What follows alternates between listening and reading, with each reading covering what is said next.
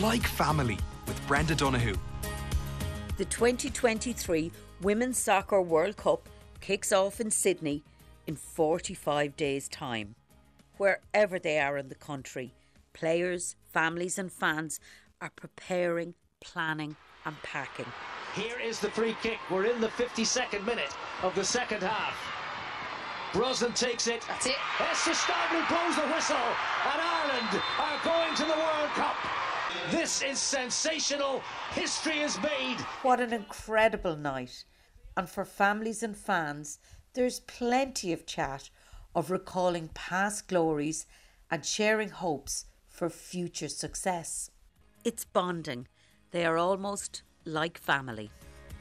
And you can join the conversation on Twitter at Brenda Donohue or email brenda at rte.ie. put up such a good fight. We are the fighting Irish, we will never be put down. We're a part of Vera's army and we'll sing it loud and proud. My first stop is to a back garden in Gibbstown in County Meath with four fans who are planning their trip to the World Cup. Well, there's four of us here, and we're absolutely buzzing. We're going to support the girls in green in Australia. We're just sitting out here in the back garden planning the whole trip. Katie, you've written a song from Tallaght to Australia. Congratulations, it sounds great, doesn't it? Yeah. Yeah, so tell me a little bit about the song. Me and the three girls came up with an idea that wouldn't it be great to just write a song about the girls? We are big fans of the Irish women, and look, we need something. Vera obviously is a massive part in the inspiration behind the lyrics. I'm a coach myself, and I think she's done something amazing to get the girls this far, and I don't think it would have been possible without her. So, the chorus of the song is We are the fighting Irish, we will never be put down. We're a part of Vera's army, and we'll sing it loud and proud. So, We are the fighting Irish, we will never be put down. We're a part of Vera's army and we'll sing it loud and proud. We are the fighting Irish, we will never be put down. We're a part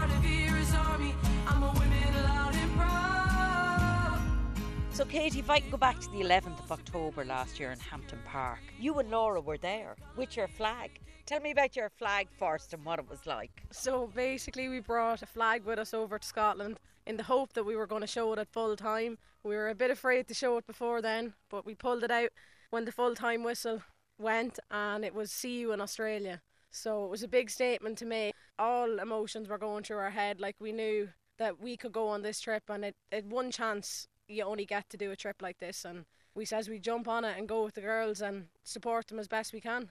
You're going with your girlfriend, Laura. Does that make it even more special that you get to share this as a couple? Yeah, absolutely. I think so. Like, it's always great to have memories like this to look back on with your other half, and it's a big thing for me anyway. Laura, tell me about your thoughts on this trip and your love of soccer. Where did it all come from?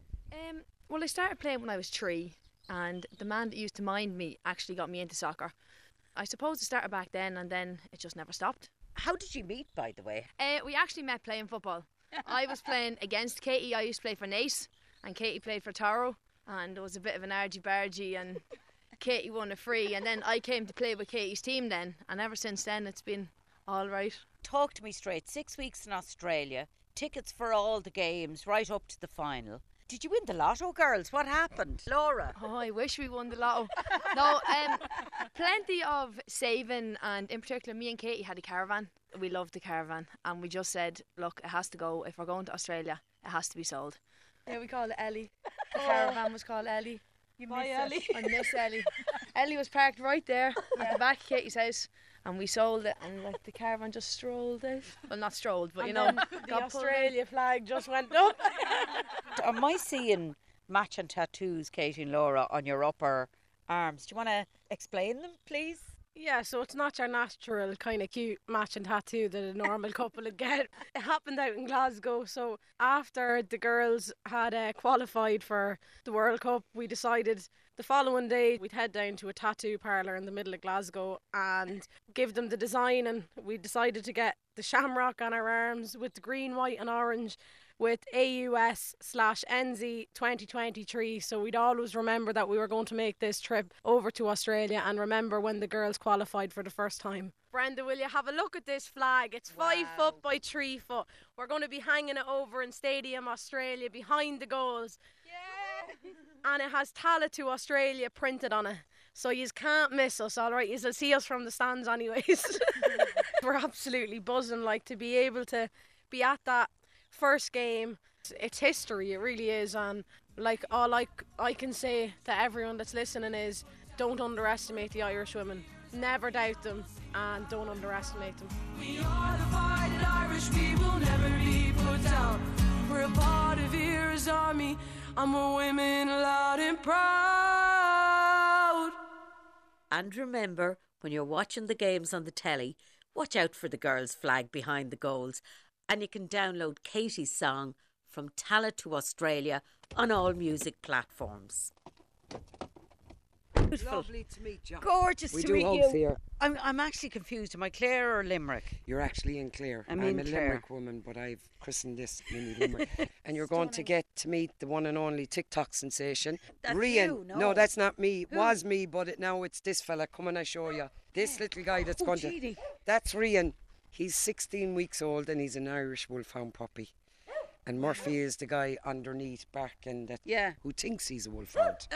so the whole point in moving out here to Clare Yeah. with the bit of land, and I always said as a child, if I ever get the chance to have a bit of land, I get an Irish wolfhound. But he's as placid and as gentle, and when you look in his eyes, you can see mythical Ireland. Who's mummy's boy? Who's my boy? Give me a kiss. Jackie McCarthy O'Brien is a former international soccer and rugby player. Born in Birmingham to a Jamaican father and a Limerick mother, she was brought to Ireland when she was six months old. Her daughter Sam also played soccer, and they are the first and only mother and daughter to represent the Republic of Ireland women's soccer team. Sam, Wow. in her Irish jersey, she doesn't even know that I kept all these. She's seen them for the first I time. actually didn't. That I have I'm, 'em I'm shocked that you, you have so many of course them, I to be them. honest. Yeah, yeah. Her playing with her local team. She's a bit shocked now, Brenda, because she thinks Mammy doesn't um, keep the little bits from the newspapers. So, what is this very unique mother and daughter bond like? It's great sense of pride. And I suppose with the onset of the World Cup coming on, it has brought back and invoked so many memories. And for you, Sam, I mean, I was always destined basically to follow in her footsteps. We are two of, of the same walk, talk, looks, absolutely everything, mannerisms. And in our own sense, we're two very completely different people as well. She's like a piece of me every time I watch her on a pitch. I'm looking at young Jackie. And maybe it took me a long time to have a pride in young Jackie from my start in life. And Sam gave that back to me watching her on the pitch. The love that I have for Sam is immeasurable, as most mums are. But the pride in having been the first mother and daughter to do that, it's amazing. Feels so warm and brings me so close to her because she knows what I felt like when I sang her on Vian. And now I know what it felt like for her as well. It's the shared experiences. It's hmm. what we have both went through, and it's an understanding of being able to understand each other, if that makes sense, hmm. because we've had so many life-like experiences that are so similar. As Sam said, it was inevitable that she'd follow because I used to go up to Dublin for international training. I went with my gear bag and two children, one under mm-hmm. each arm, Robert and Samantha. So the managers all knew my children. They kick ball with the girls. So it's kind of funny, you know, it was just kind of expected. And when you'd look out and you'd see Sam kicking a ball while we were having a water break, and they'd be going, "Oh, ah, jeez, she's got a sweet left foot. She won't be long now." And it wasn't long. I mean, she's playing from the age of five and six. So it's great to get the recognition now. I'm going into my 60s and Sam is nearly 40. But wow, we'll take it anytime. It's brilliant. Sam, did you ever have to play against your mother? We did. We had one grudge match. one. Um, I think, and it was a competitive semi final. And my grandfather pulled me aside before we went out and he said, Give her hell. Give her hell. And she did. Now, we were at opposite ends of the field. We were both centre forwards. And Mam had a right big toe on her. And any anything that came in front of that toe was getting a wallop. So I had seen the ball go to Mam. And of course, I ran from one end of the field to the other. And right in front of her, I just clipped the toenail. I'd say I took it off. Sliding tackle. I do remember um, her testimonial when she did finish up. Her knees had got bad. Because we were both number nine, I thought it was lovely. You could only last uh, uh, 45 minutes at that stage because your knee was was gone. And Mam played the first 45 minutes. And at half time, she came off, took off her number nine jersey, and put it on me. And I went on and scored two goals in the same match. Yeah, show and off. it was it was just Showing it off, was a nice end to. I just thought, and it, it always sticks out in my head. I just thought it was a lovely finish to to hand it over, to be lucky enough to get that jersey and to continue what she had started. It was just such a pleasure to watch her playing. I mean, the pride. I don't cry too often, but she brought a few tears to my eyes once or twice watching her, especially watching her score the four goals for Ireland in an international match. I'm like, Jeez, she's got two. She's got two. I have the whole stand around me. That's my one. That's my one. And they're going, Jesus, sure you you couldn't hide her. She's the image, yeah, you know. And next one, hat trick, and I'm running around. My one's after getting four. But the pride and the tears. Yeah, me going. No, no, no, no. I great sense of pride in her. I suppose soccer was always in the background of growing up. Soccer was the foundation in our house, and our lives. It was pretty much like a match. just coming, to, just right now, that has just came to me. Mm-hmm. Some weeks we were winning, some weeks we were losing, and some weeks we were in the middle and we were drawn. Do you know the way you get your morals and your values and everything? Ours are based around sport. So you get your teammates back. You pick them up when you're down. You're no better, no worse than them. You win together, you lose together. It's you can put all of that into everyday life. My children's moral values came from the soccer pitch. So, Jackie, can we go back to 1983? You just had your first baby, lovely Sam here, and you got your first start for the Ireland senior soccer team. I tell you. Talk me through it. It was like I don't know which one was more exciting, having the baby or getting the Irish jersey. and that that's probably the honest to God truth. Getting the first jersey it was like, wow, I've made it. All the hard work, getting the tracksuit. I actually felt like I was a foot taller. I was wearing the Irish jersey and the Irish tracksuit. But what it did for me, Brenda, was it made me visibly Irish. Once I put on that Irish jersey, now they had no other choice but to recognise me as an Irish person first and foremost. It was a double whammy for me. One of my proudest moments outside of having the children was putting on that jersey. And then in 1997, you saw that child that you had, who was only one, put on an Irish jersey. Sam, can you remember? I remember the nervous feeling. I remember putting on that jersey. I remember putting my hand on my heart, singing Amhrán na bhFiann. And then I remember going back into the dressing room and getting sick as a dog. Full of nerves. Now, I wasn't the only one. It actually happened to an awful lot of people. But whoa, I wasn't expecting the feeling that I did get when that national anthem came on. And I had my hand on my heart That's for the, the, thing very that gets first you time. every time, isn't it? Yeah. If you haven't done it, you'll never understand yeah. it. It's every good day that you ever had. It's winning the lottery, and it's everything like that all at once, bubbling up inside you, and it hits you right in the heart, and you're going, "I'm playing for Ireland," and the tears come. Can I move forward to looking 20th of July in Australia, opening game? When you look at them, Jackie, will you think I have played my part? Almost definitely. I will be sitting and watching that TV, and I'll be thinking of the likes of Marion Leahy, Marion Slattery, Pauline Maher, uh, O'Toole, my daughter Sam.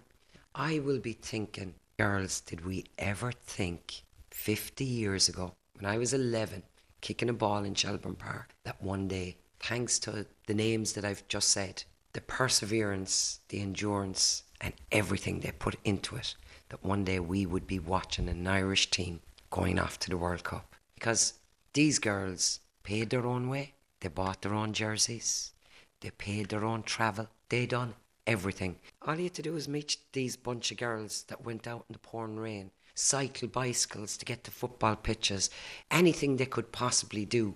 to build the dream that one day they'd put on an Irish jersey and one day they might get to a World Cup. They are the giants. They are the ones that started that ball rolling. And now it's like their baby has grown up and she's off to Australia playing in the World Cup because that team is our baby.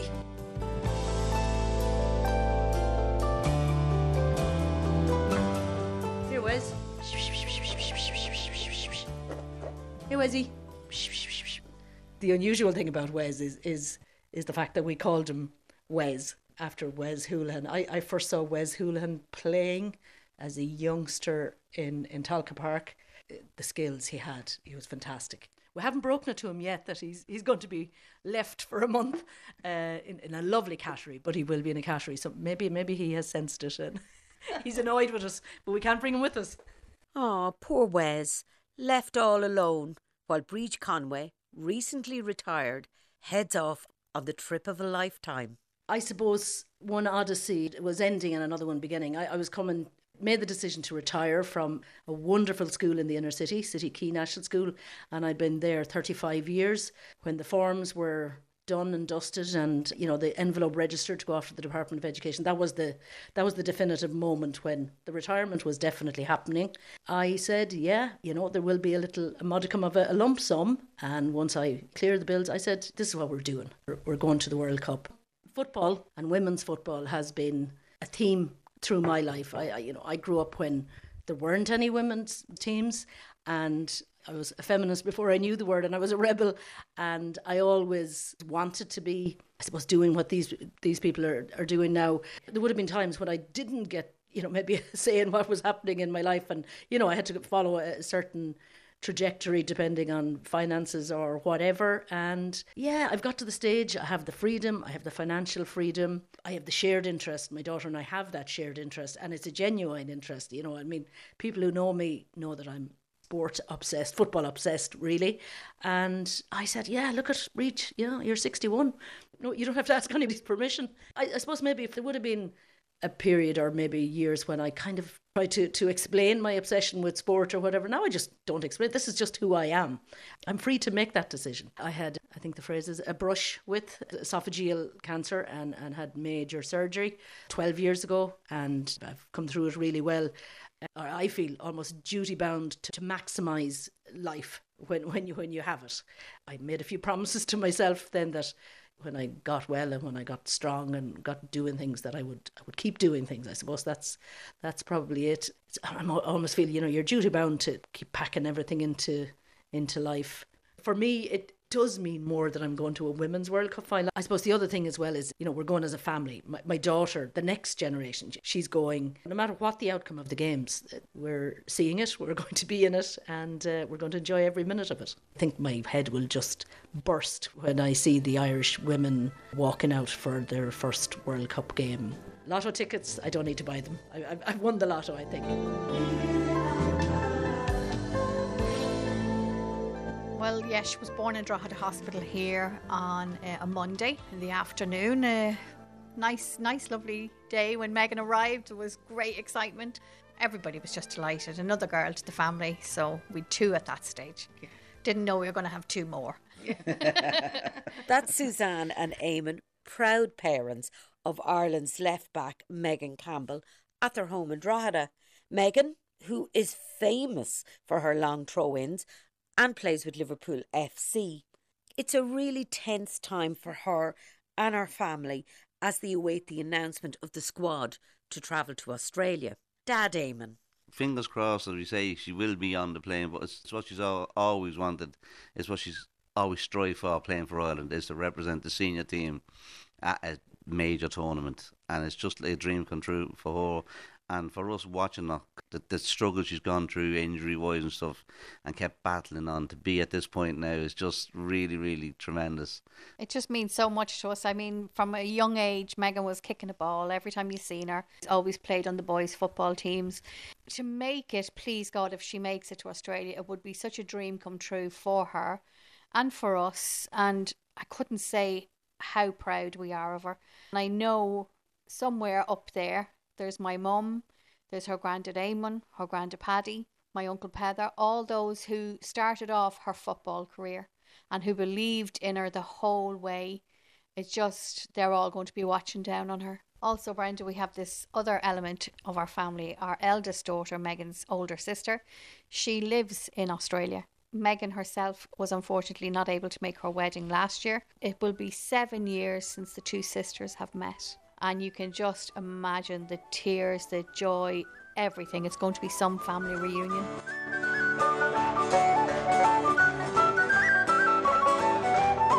You mentioned all the people in Megan's life who have passed on. And of course, people know her grandfather as being the legendary member of the Dubliners, Eamon Campbell. What was that like for Megan, for all of you growing up, having such a, a well known, talented figure in the family? It was always special having him there, especially when, when like when it came to supporting Megan. He was always so proud to, to watch her. I mean, he went and watched her when she played in the it was the FA Cup final with St Francis. He was there. That we've got a photo of him with her with the cup because they won that that day. And so it wasn't only Ireland, he supported the whole career anytime he got a chance. So the two of them, you know, he really he, he loved getting to see her whenever possible. Oh, look at is that Megan as a baby? That's Megan. She was. Describe that for our listeners. That says it all. She's a USA Ireland USA '94 World Cup jersey on her, and in that picture she was only two. The boys couldn't catch Megan. she was great at passing the ball, great team member. She loved it. And then as her career progressed, it became daddy taxi, literally. Can you explain that, Dave? You and her in the car for hours. We drove all over Ireland. Even when she went to the Carlow IT, she was at that time still playing with Raheny. So she'd travel up on the bus from college. I'd have to go up to Dublin in case she missed the bus back, in case training ran late. And I'd often end up having to drive her back down to Carlow. I was never envious of their car journeys or their relationship of being so close. As a young child myself, I lost my dad quite young. Mm. And I actually always used to say, God, you're so lucky. You're so lucky. And like, yes, me and the girls, the rest of us would be at home, but we knew it was to help Megan. I know, Brenda, people can't see this lovely picture. I've got it on my phone. It, the night they qualified in Scotland, she ran from the pitch straight up through security up into the crowd and as you can see there she threw her arms round her daddy it just meant the world to both of them that they had qualified for the world cup There was plenty of tears that night. in That's a very photo. powerful photo.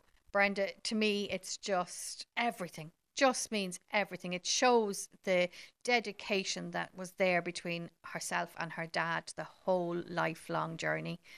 And when we look at that photo, Brenda, it, you just have to think of the, the memories that we can make. What other memories and other photographs we can have to cherish and look at like this? What has Megan's soccer story brought to your family life? It's actually kept us all very united between my brothers and family and Eamon's brothers.